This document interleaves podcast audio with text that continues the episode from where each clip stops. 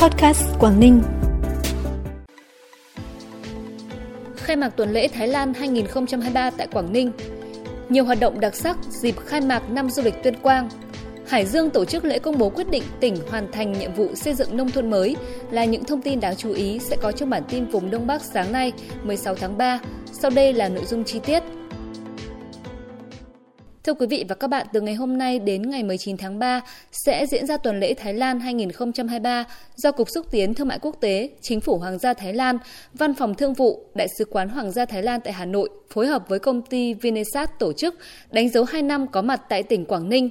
Trở lại Quảng Ninh lần thứ hai, tuần lễ Thái Lan 2023 đặc biệt giới thiệu 20 công ty đến từ Thái Lan với nhiều sản phẩm chọn lọc, cùng với 50 đại lý Việt Nam giới thiệu các sản phẩm và dịch vụ chất lượng cao có nguồn gốc từ Thái Lan – các sản phẩm và dịch vụ trưng bày tại tuần lễ Thái Lan 2023 sẽ bao gồm thực phẩm và đồ uống, sản phẩm gia dụng, điện gia dụng, thời trang và phong cách sống, trang sức, sản phẩm chăm sóc sức khỏe và sắc đẹp, thức ăn cho thú cưng, đồ trang trí và dịch vụ du lịch. Khách tới mua sắm tại tuần lễ Thái Lan 2023 sẽ được mời nếm thử món Thái chính hiệu từ nhà hàng đạt danh hiệu Thái Select, nhận quà khi tới thăm khu trưng bày Cục xúc tiến thương mại quốc tế và tham gia rút thăm trúng thưởng hàng ngày để nhận ngay quà tặng là sản phẩm chất lượng cao của Thái Lan.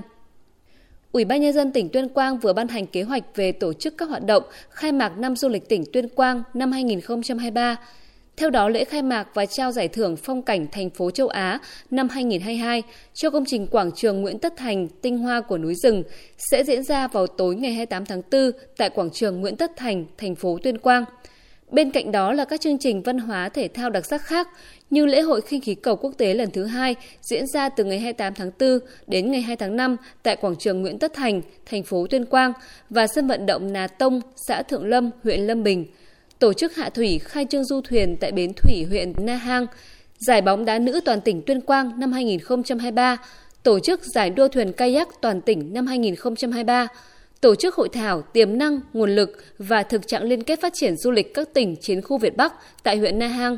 Ngoài ra còn tổ chức trưng bày giới thiệu sản phẩm du lịch làng nghề Tuyên Quang năm 2023 tại thành phố Tuyên Quang. Lễ công bố quyết định của Thủ tướng Chính phủ công nhận tỉnh Hải Dương hoàn thành nhiệm vụ xây dựng nông thôn mới vừa diễn ra tại Trung tâm Văn hóa xứ Đông. Tại lễ công bố, các đại biểu đã cùng nhìn lại chặng đường xây dựng nông thôn mới gắn với tái cơ cấu ngành nông nghiệp của tỉnh trong hơn 10 năm qua, vinh dự đón bằng công nhận tỉnh hoàn thành nhiệm vụ xây dựng nông thôn mới của Thủ tướng Chính phủ. Đây cũng là dịp đánh giá tôn vinh, ghi nhận những kết quả, thành tích, đóng góp của các cấp ủy chính quyền, mặt trận tổ quốc, các tổ chức đoàn thể chính trị xã hội, cá nhân, cộng đồng doanh nghiệp, nhân dân trong và ngoài tỉnh Hải Dương trong thực hiện phong trào. Cùng với lễ công bố, Hải Dương tổ chức triển lãm thành tựu nổi bật trong xây dựng nông thôn mới và trưng bày các sản phẩm ô cốp tiêu biểu. Lễ hội lớn nhất huyện vùng cao Võ Nhai, tỉnh Thái Nguyên với chủ đề Võ Nhai nơi cội nguồn sẽ diễn ra trong hai ngày 17 và 18 tháng 3 tại khuôn viên Hồ Sinh Thái Công viên Cây Xanh, thị trấn Đỉnh Cả với nhiều hoạt động đặc sắc, đậm đà bản sắc văn hóa.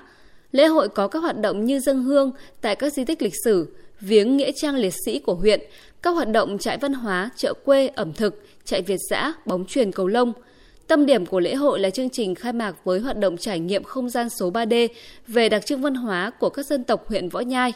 Trong chương trình nghệ thuật chào mừng lễ hội, bên cạnh những tiết mục ca mối nhạc được dàn dựng công phu, thể hiện nét độc đáo của các dân tộc anh em trên địa bàn, còn có màn biểu diễn nhảy sạp của 78 đôi sạp, tượng trưng cho 78 năm ngày thành lập chính quyền cách mạng huyện Võ Nhai.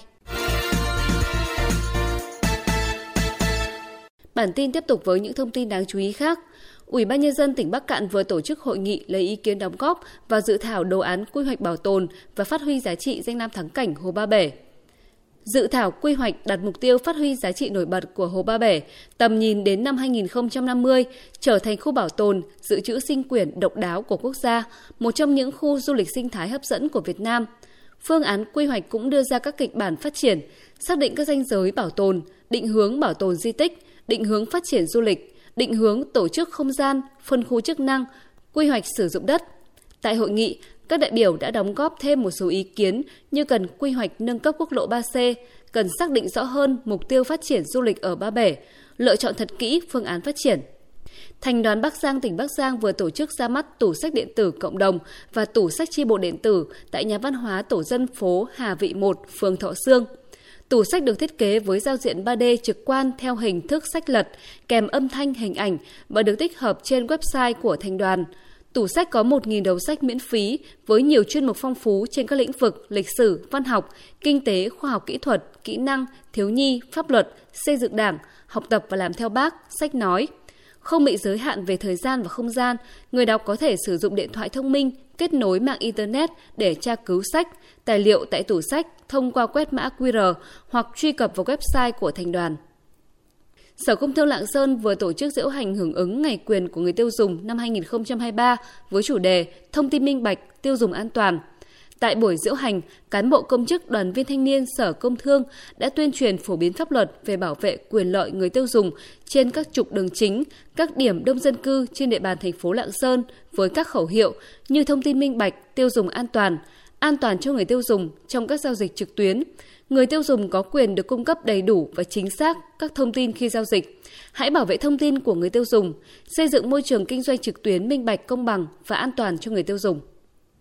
Phần cuối bản tin là thông tin thời tiết. Thưa quý vị và các bạn, khối không khí lạnh lệch đông nhanh. Trong ngày hôm nay, thời tiết trên khu vực Bắc Bộ có biến đổi với trời nhiều mây hơn. Về đêm và sáng có sương mù và khả năng mưa nhỏ xuất hiện nhiều hơn, tập trung tại vùng núi và ven biển của Bắc Bộ.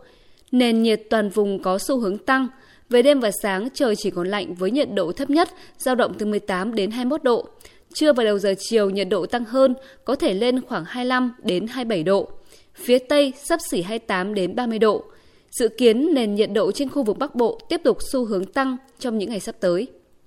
Thông tin thời tiết vừa khép lại bản tin podcast hôm nay. Cảm ơn quý vị và các bạn đã quan tâm đón nghe. Xin chào và hẹn gặp lại.